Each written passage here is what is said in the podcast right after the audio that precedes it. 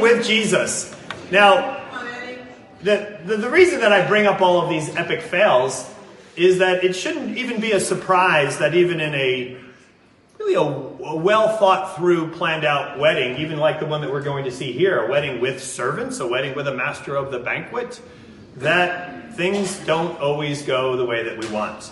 So, starting in verse 1, the Bible reads On the third day, a wedding took place at Cana in Galilee. Jesus' mother was there, and Jesus and his disciples had also been invited to the wedding. The wording in the original language makes it clear that Jesus was uh, invited. It's not so clear that his disciples were invited, by the way. So it's kind of an interesting point. But you see discipleship in action on a positive note because they're going to go everywhere the master goes and they're going to imitate the one that they follow. And they will stick very close uh, to him. Hopefully, they didn't drink an allotted amount of wine uh, that would have caused a run out here. But again, that's all speculation. When the wine was gone, although it, it, it lands right on the heels of that, when the wine was gone, Jesus' mother said to him, They have no more wine. Woman, why do you involve me? Jesus replied, My hour has not yet come. Now, in, in different translations, they try to soften a little bit that phrase because it, it doesn't sound quite intimate, does it? Woman, right? Try, try saying that to your own mom and see how it goes. but we don't get much help from the rest of the phrase either, where, where here he's saying, Why do you involve me? It's a phrase that's used as an idiom, you know, a, a, figure of speech that's used quite often through the, the biblical records. I, I, think at least a dozen times I've come across it. For, for example, in the Old Testament, when Elisha says to the king of Israel, Why do you involve me? The, the phrase is, What are you to me? Is, is the literal rendering of it. What are, what, what are you and I to, to, to one another here? Go to the prophets of your father and the prophets of your mother. No, the king of Israel answered, because it was the Lord who called us three kings together to deliver us into the hands of Moab. So in that case, not to get too deep into the second king's passage, but, but Elisha is trying to distance himself from getting involved with what it is that the king wanted him to do. It's usually the way that this phrase is used. It's, it's like, what about me and you? In a sense of trying to distance me from you and your agenda that you have going on. Uh, and so Jesus is very, very much kind of saying it in that way. Woman, what of, what of me and you in this case? But why? He says, because my hour has not yet come.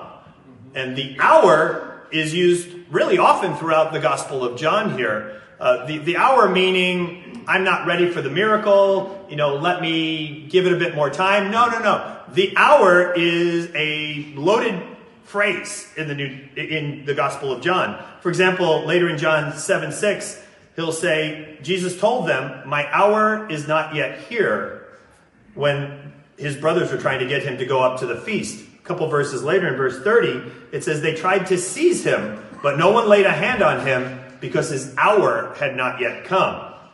Next chapter in John 8 20, it says, he spoke these words in the temple court near a place where their offerings were put, yet no one seized him because his hour had not yet come.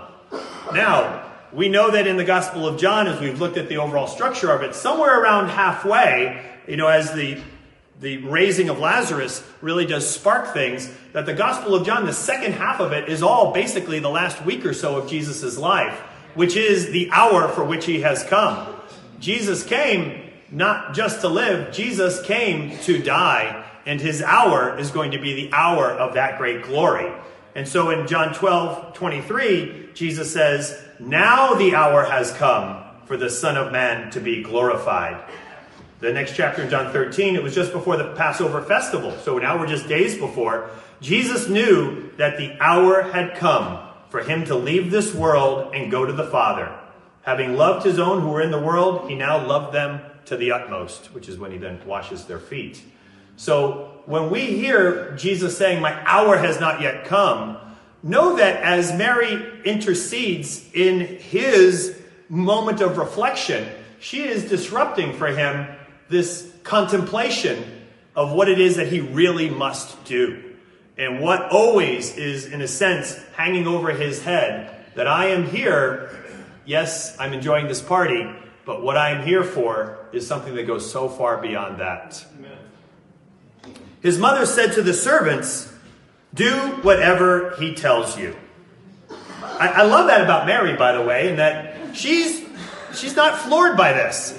It was not an endearing phrase that he loaded her way, but she also knew, hmm, but you know what? One way or another, he does the right thing.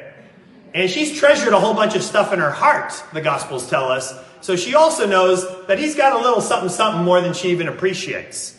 And even though she cannot comprehend it all, she knows that within him is more than enough solution for whatever it is that ails this party at the, at the very moment here.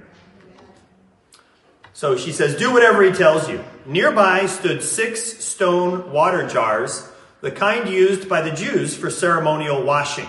It was the thought that stone would not be contaminated in the ceremonial washings, each holding from 80 to 100 to 20 liters. So, so six. By the way, John's gospel has a good bit of imagery and metaphor that goes on here. And the idea of the number six is not necessarily a terrific one. Uh, the idea of seven is the idea of completion. The idea of six is this idea of incomplete, uh, not quite right, is the feel. If you're a first century Jew reading this and you're reading about six stone water jars that are here, something that is not all the way there. Uh, the, these water jars are already kind of being emptied as well because they're going to need to be filled later. But these water jars are also a reminder that ceremonial washing is critical for all of God's people, us, them. Why? Because of sin. And those stone water jars are a reminder of a sinful, fallen world that requires ceremonial washing, even to go about some of the normal niceties and etiquette of even a wedding itself. Jesus said to the servants, I'm in verse 7, fill the jars with water. So they filled them to the brim. Then he told them, Now draw some out and take it to the master of the banquet. They did so, and the master of the banquet tasted the water that had been turned into wine. Master of the banquet would have been some kind of a combination of a kind of cheerleader for the event, trying to inject joy, bring joy, also a master of ceremonies, an organizer, a, a wedding organizer of sorts, but would have also been one of expertise and one with discriminating tastes. And so the master of the banquet tasted the water that had been turned into wine. He did not realize where it had come from, though the servants who had drawn the water knew. Then he called the bridegroom aside and said, Everyone brings out the choice wine first, and then the cheaper wine after the guests have had too much to drink. But you have saved the best till now. What Jesus did here in Cana of Galilee was the first of the signs. That idea of first of the signs could also be translated the chief sign that he did, through which he revealed his glory, and his disciples believed in him. After this, he went down to Capernaum with his mother and brothers and his disciples. There they stayed for a few days. And so here's the dilemma that Jesus is facing that he doesn't want to tip his hand too early. He knows that there is still quite a bit of work to do and still quite a bit of righteousness to accumulate so that ultimately when he gives us the gift of his righteousness, it will be an overflowing fullness of beautiful righteousness that is ours through the grace of God. So there is more for Jesus to do, more for Jesus to visit, more for Jesus to fertilize along the way, so that when his hour comes, it will be with the full effect that the hour is meant to have. But yet, there's this dilemma. There is still this friend of the family. Cana is just a little ways away from Nazareth. They're both small villages. There would have been some sort of an interconnection, obviously. Mary seems to be quite uh, integrated even into some of the activity there because she's the one who's able to direct the servants. She seems to be quite committed, if not an owner, of the events as they're going down. So again, there's a lot of deep uh, intimacy, connectiveness between everybody here, and Jesus obviously does care. And with that, he has to, in a sense, deal with the dilemma of how do I take care of all of this but yet not really tip my hand too early. And so he decides, in a discreet way, to nonetheless bring about the deliverance that is absolutely required in order for this to be an event of ongoing honor rather than one of shame in an honor and shame society. And ultimately, it brings about a faith, not broad faith, as some of his later signs will do, but what it does is now that he's still in the first week of his disciples following him, you could go through chapter 1 and 2, see the chronology of it. We're just three days after the calling of Nathaniel just a little while ago. And now in these early stages, these disciples who are hanging on his every word and hanging on his, his robe of sorts, his, his cloak as he walks around, they in this intimacy have observed him and come away now deeply believing in this one that they follow. Now, as we consider this passage, this is no small thing, and it's no small thing because it is regarded as no small thing. It is the first of the signs that Jesus performs. It is the first of the signs that the Holy Spirit captures for us to see.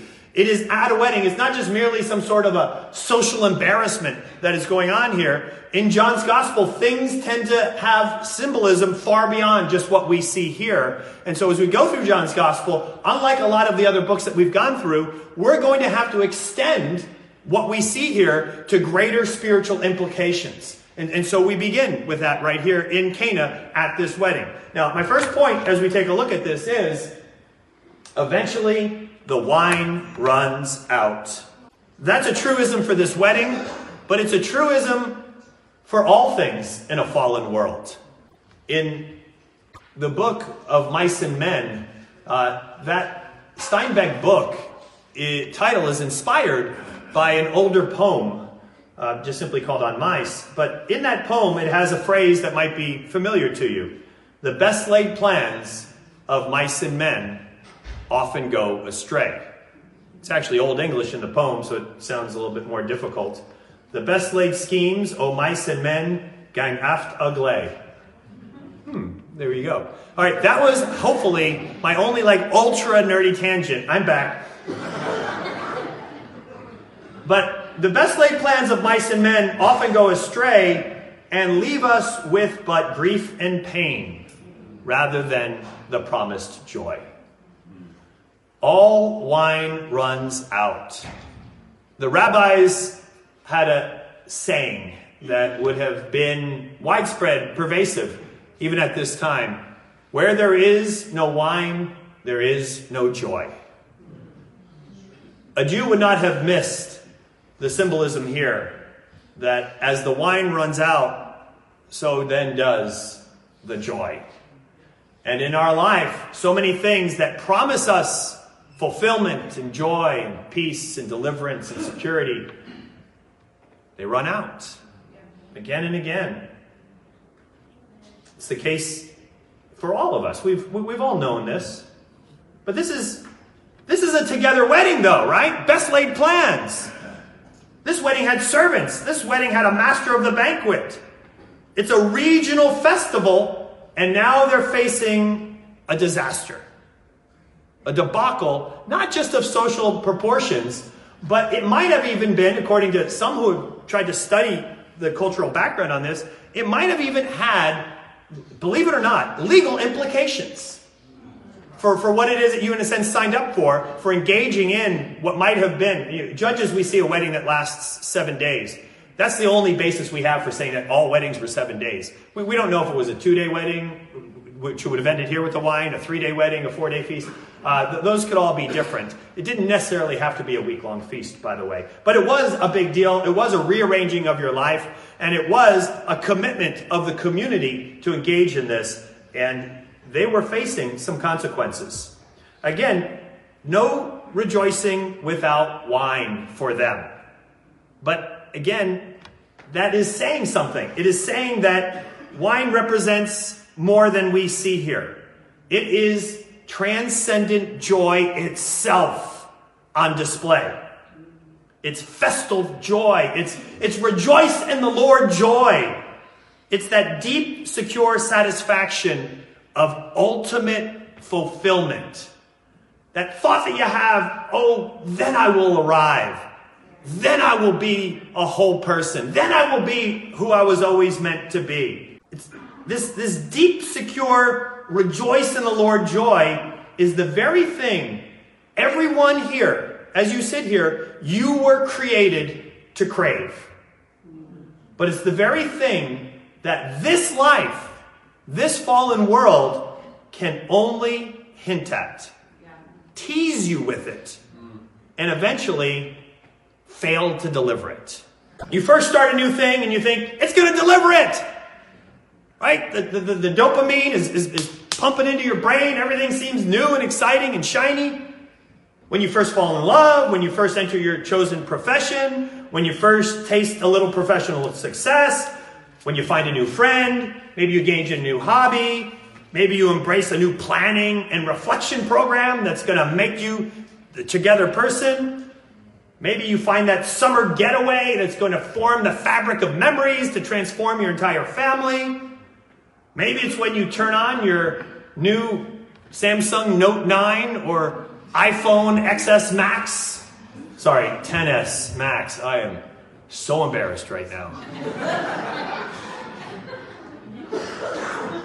but when you do, there's a little piece of you as you kind of get that norepinephrine hit, that, that dopamine hit, that you think, you know what? I know I've been disappointed before, but I think this is going to be it. I think this is going to be the tipping point. This is going to be my deliverance. But it never delivers because the feelings begin to fade even as you begin to contemplate that. Discontent, disappointment settles in over each successive experience. And what do you do? You can shake your fist at the universe, shake your fist at your new iPhone 10s. A lot of times you just shake your fist at yourself. Or, God forbid, you shake your fist and say, I need a new spouse. I need a new job. I need new friends. They're not fulfilling me. My consumer desires are not being met here. C.S. Lewis, as he often has, great insight in Mere Christianity on this very idea, this unmet need, this constant discontentment that seems to pervade our souls. He says, Creatures are not born with desires unless satisfaction for those desires already exists. A baby feels hunger? Well, there's such a thing as food.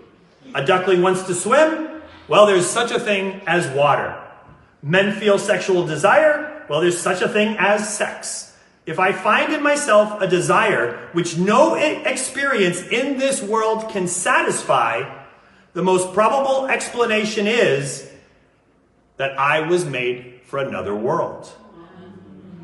If none of my earthly pleasures satisfy it, that doesn't prove that the universe is a fraud. Probably earthly pleasures were never meant to satisfy it, but only perhaps arouse it or suggest that there's a real thing. If that is so, I must take care.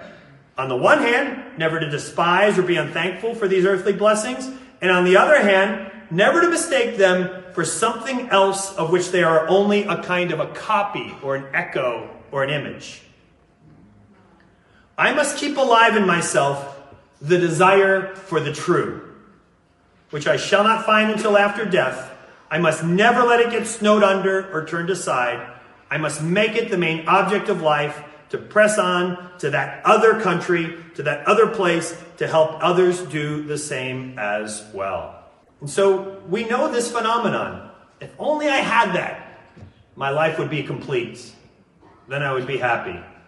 But people will tell you, people with good marriages will tell you, people with good jobs will tell you, people with fulfilling family experiences will tell you that if you put on those things all the weight of transcendent, eternal security and deliverance, those things will collapse under the pressure of it. And the only thing that could handle such a thing as that is something eternal, something otherworldly, something greater than the here and now, something godly is the only thing that has the capacity to bear that weight that you want to place upon it. And instead of blaming those things, what Jesus says is the only way you'll ever find who you really are is if you come to me, unite with me in faith. When that happens, there'll be a day, and it's coming, and you, you know this, in which you will enter into a feast forever. It's an image that's used again and again. Come, enter into my Father's happiness, where people will come from the east and the west in festal celebration, a feast of feasts, the thing that your soul yearns for. It's all waiting for you. The feast is so great. The best wedding feasts in history of the world are dim shadows in comparison to what is waiting for you and has already been guaranteed, established for you. Because even as Jesus is at this wedding, even as he is at this wedding, he is contemplating the greater wedding. You, the bride, contemplating the greater feast that really, really awaits. You know, in Isaiah 25, it was always the it was always the intention, it was always the plan, even through the old covenant starting in verse 6, where God says through Isaiah the prophet, On this mountain the Lord Almighty will prepare a feast of rich food for all peoples, a banquet of aged wine, the best of meats, the finest of wines. On this mountain he will destroy the shroud that enfolds people, the sheet that covers the nations, and he will swallow up death forever. The sovereign Lord will wipe away the tears from all faces. He will remove his people's disgrace from all the earth. The Lord has spoken. And in that day, everyone will say, Surely this is our God. We trusted in him and he saved us. This is the Lord. We trusted in him. Let us rejoice and be glad in his salvation. That gnawing feeling that is still aching away at you, as, as you sit here frustrated by the essence of an incomplete deliverance in your life, that is only screaming at you that there's something more. You were built for something more. And at this party, they all appreciate that you can have your act together and things still fall apart in a fallen world best efforts at this. And as a result, at this wedding, you've got a young couple, a bride who dreamed of this day, and now it's upon her. It's the day of days, rejoicing and rejoicing. A groom so excited, so honored among his elders that are all about him, so enthralled with the beauty that is with him but an inch away, more than he even knows, from what would be a shame that would cling to him for generations. A shame that he would never be able to shake, nor would she. Plus, a master of ceremony supposed to have himself together in matters like this. Likewise, about to have a reputation that would cast him from this activity and perhaps profession for the rest of his living days. All of that is just around the corner. They don't even realize it. Mary does. She brings it to Christ. And what Jesus does is take away their shame. How does he do it? He goes to those tanks of shame those six stone jars. But why is it that he can? You know, it's not just did he do the miracle, not just, but why is it that he has the ability to do this miracle? Why is it that he is able to take away all this shame and bring all this gladness? Well, the, the why of it all is, is because he's contemplating his hour. And he knows that he will bear all that shame. Just as he bears all your shame, just as he bears all your sin. That in that hour, in that hour of the cup, he is going to take it all. The cup of God's wrath. The cup where, where he says, Father, if it's possible, take this cup from me. He bears it all. And as a result, he saves the best till last. Instead of this being a Cana ceremony that people will all talk about as a byword, as a proverb, as a morality tale, to remind yourselves, check the wine, check the wine. Instead of it being that, now when you go to Cana, by the way, one of the biggest tourist attractions is to buy Cana wine. You know, we've gone to Israel more than a few times, and we kind of fall for that trap. Oh, it's Cana wine. It's got to be really good. I don't think Jesus made it. But again, in, instead of all of that, and, and, and as we sit here now, even if you're in Christ and there's another stumble and you forget the wine and you fall down on your responsibilities, you, God forbid, fall down on your righteousness and embrace sin. Even in the midst of all of that, you still have the best to last. I love that about our covenant with Jesus. Is that not one person here has hit their peak of glory days. The best is saved to last. There are so many things where we start with great enthusiasm. This is going to be great. This is going to be it. I'm going to finish P90X. You wait and see. Off I go. I had to travel. I got the sniffles. A friend came in from out of town. There was a flood, a terrible flood. I couldn't finish. It wasn't my fault. But but in the end, I'm I'm still flabby. Right? I begin with enthusiasm, but that's not enough. You can begin a lot of intentions with the energy of newness and enthusiasm. But what this miracle is telling us is that with Jesus, your walk with Him, your marriage in His name, your occupation where you work for Him as if you're working for the Lord and not for man, everything that you do is going to get better with age. He saves the best to last. It's not, oh, I have this great testimony in a fit of emotions. I came forward and I prayed Jesus into my heart. He is Lord. He's wonderful. He's terrific. How many times have you heard something like that? Only to see that person quickly kind of tail off in the, in the curve of their walk with Christ. That's not Christianity. Christianity is nothing of that.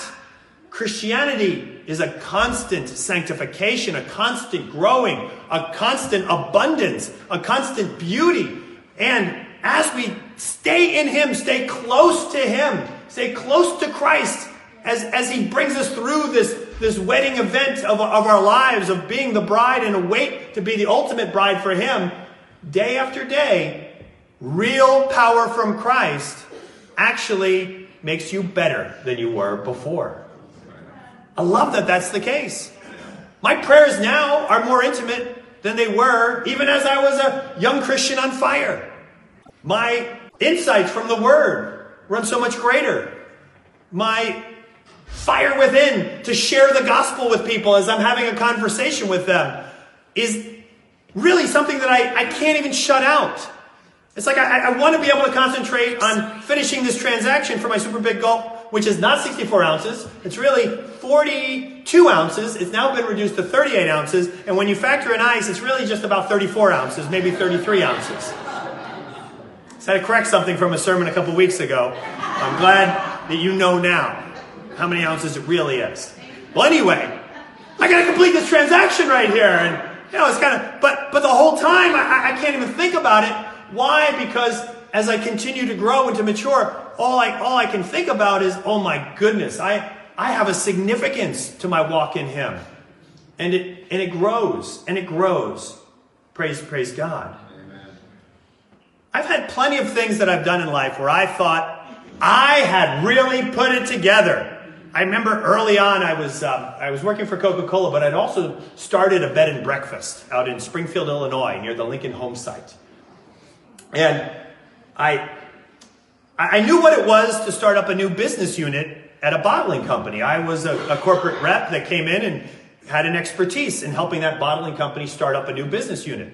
So I, I, worked with the consultants. We looked at all of the organizational challenges. We came up with teams and timelines and project management, Gantt charts to, to complete all of that. And, and we did, we, we, we did it under schedule, under budget. It worked great. Praise God. And then I thought, ah, I'm going to take all of that and I'm going to make my own business plan. Not some like, you know, lame business plan like mere mortals do when they start up at a small business association I will bring my expertise to bear in this little venture that I'm going to have with the, the Mishler House Bed and Breakfast. Henry Mishler lived a few doors down from Lincoln, by the way, in case you want to know. But anyway, so we named it. It was his house. Uh, and and I did. I, I had the business plan, I had the vision, I had the objective, I had the, uh, the, the, the cash flow required. All I mean, it was all there. The marketing strategy, the positioning, and the town. All of that was there, and I I kind of brought it to the bank and thought, man, haven't seen something like that before, have you? I didn't say that out loud because you know I knew how to hide my unbridled arrogance. And and uh, and I remember the bank saying to me, Okay, uh, thanks for all of this. Tosses it aside. Now, what collateral do you have? Uh, ah, my incredible expertise. Mm, I don't think you understand the meaning of the word collateral as I'm trying to say it here. But anyway, eventually, kind of get it all together, get the place up and running, and you know, have these great brochures, get it to all the different tourist centers, all, get it online. Well, there was no online then; it was 1990. But anyway, get, get it, get it in, in all the right places, and and then the phone never rings. I think, wow, all I've done is establish a really good tax write off for, for a failed business right here. But I thought, man, I, have done everything, everything so well. And yet it just kind of fizzled into to nothingness. this is going to be my great personal achievement, my side hustle while I'm still doing the Coca Cola stuff that'll kind of point towards, hey, you know what? I don't need the system to succeed. I can do this on my own. I'm going to have personal fulfillment from that. And, and it still stings to this day. I, I, don't know what it is from you where you felt like, man, I really kind of put all the pieces together. And maybe it didn't fail. Maybe even worse, it succeeded wonderfully. Because even if that's the case, you probably still ended up at the end of the day saying, is that all there is? Yeah. If that's all there is, then, as they say, let's keep dancing. But that is all there is. But here's the beautiful part in Jesus, what's coming is even better. What he has done is even better. As he's at this wedding, and as he's at all of our events of our life, he is looking at all that they have done at that wedding, looking at all that we have done, and really meditating on Am I able to bear all the mess of this wedding? Am I able to bear all the reasons why there are six jars that hold 180 gallons of purifying water for the sin that flows so freely in this group right here? Am I able? Am I willing? Will I do this very thing?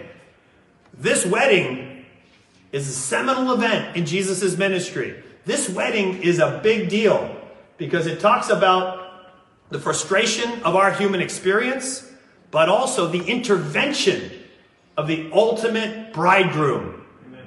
the ultimate groom who has indeed fashions for us to be in the most intimate, beautiful, festal celebration where we'll finally know the longings of our soul We'll know it with imperishable bodies. We'll know it with the, with the celebration of angels. We'll know it with the recreation of all things. We'll know it with a beautiful new word. We'll know it in, in ways that we can't even begin to imagine. But it doesn't just happen for nothing. It happens because Jesus keeps looking at those stone water jars, keeps looking at those stone water jars, and knowing that the only chance, the only chance we have to the other side, the only chance that we have to know the longing of our soul is to confront those stone water jars head on. And so he will. And so when his hour comes, when it finally comes, and he's in the garden, and he's praying for you, when he's experiencing the suffering of his soul, as he's thinking of me and the reason for those stone water jars that in some way try to bring purification for all, for all of my sin and transgression. As he, as he thinks about all of that, he is determining, there even at that wedding, you're worth it. You're worth it. Because he would not have been able to bring the wine then if he wasn't willing to bear the shame later.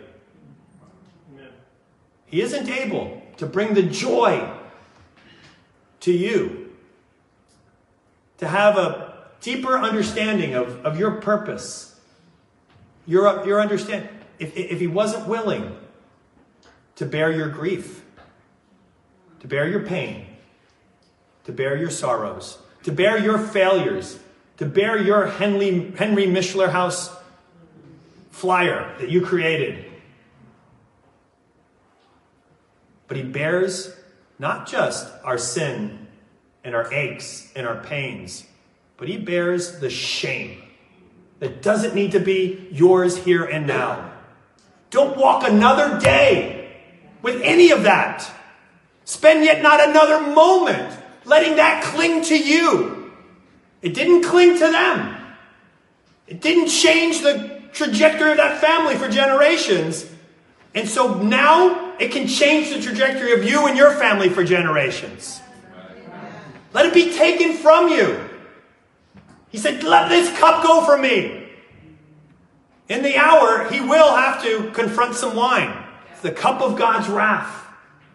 It is a bubbling over crude image of all that he's going to have to do. And here's the beauty of it He does it.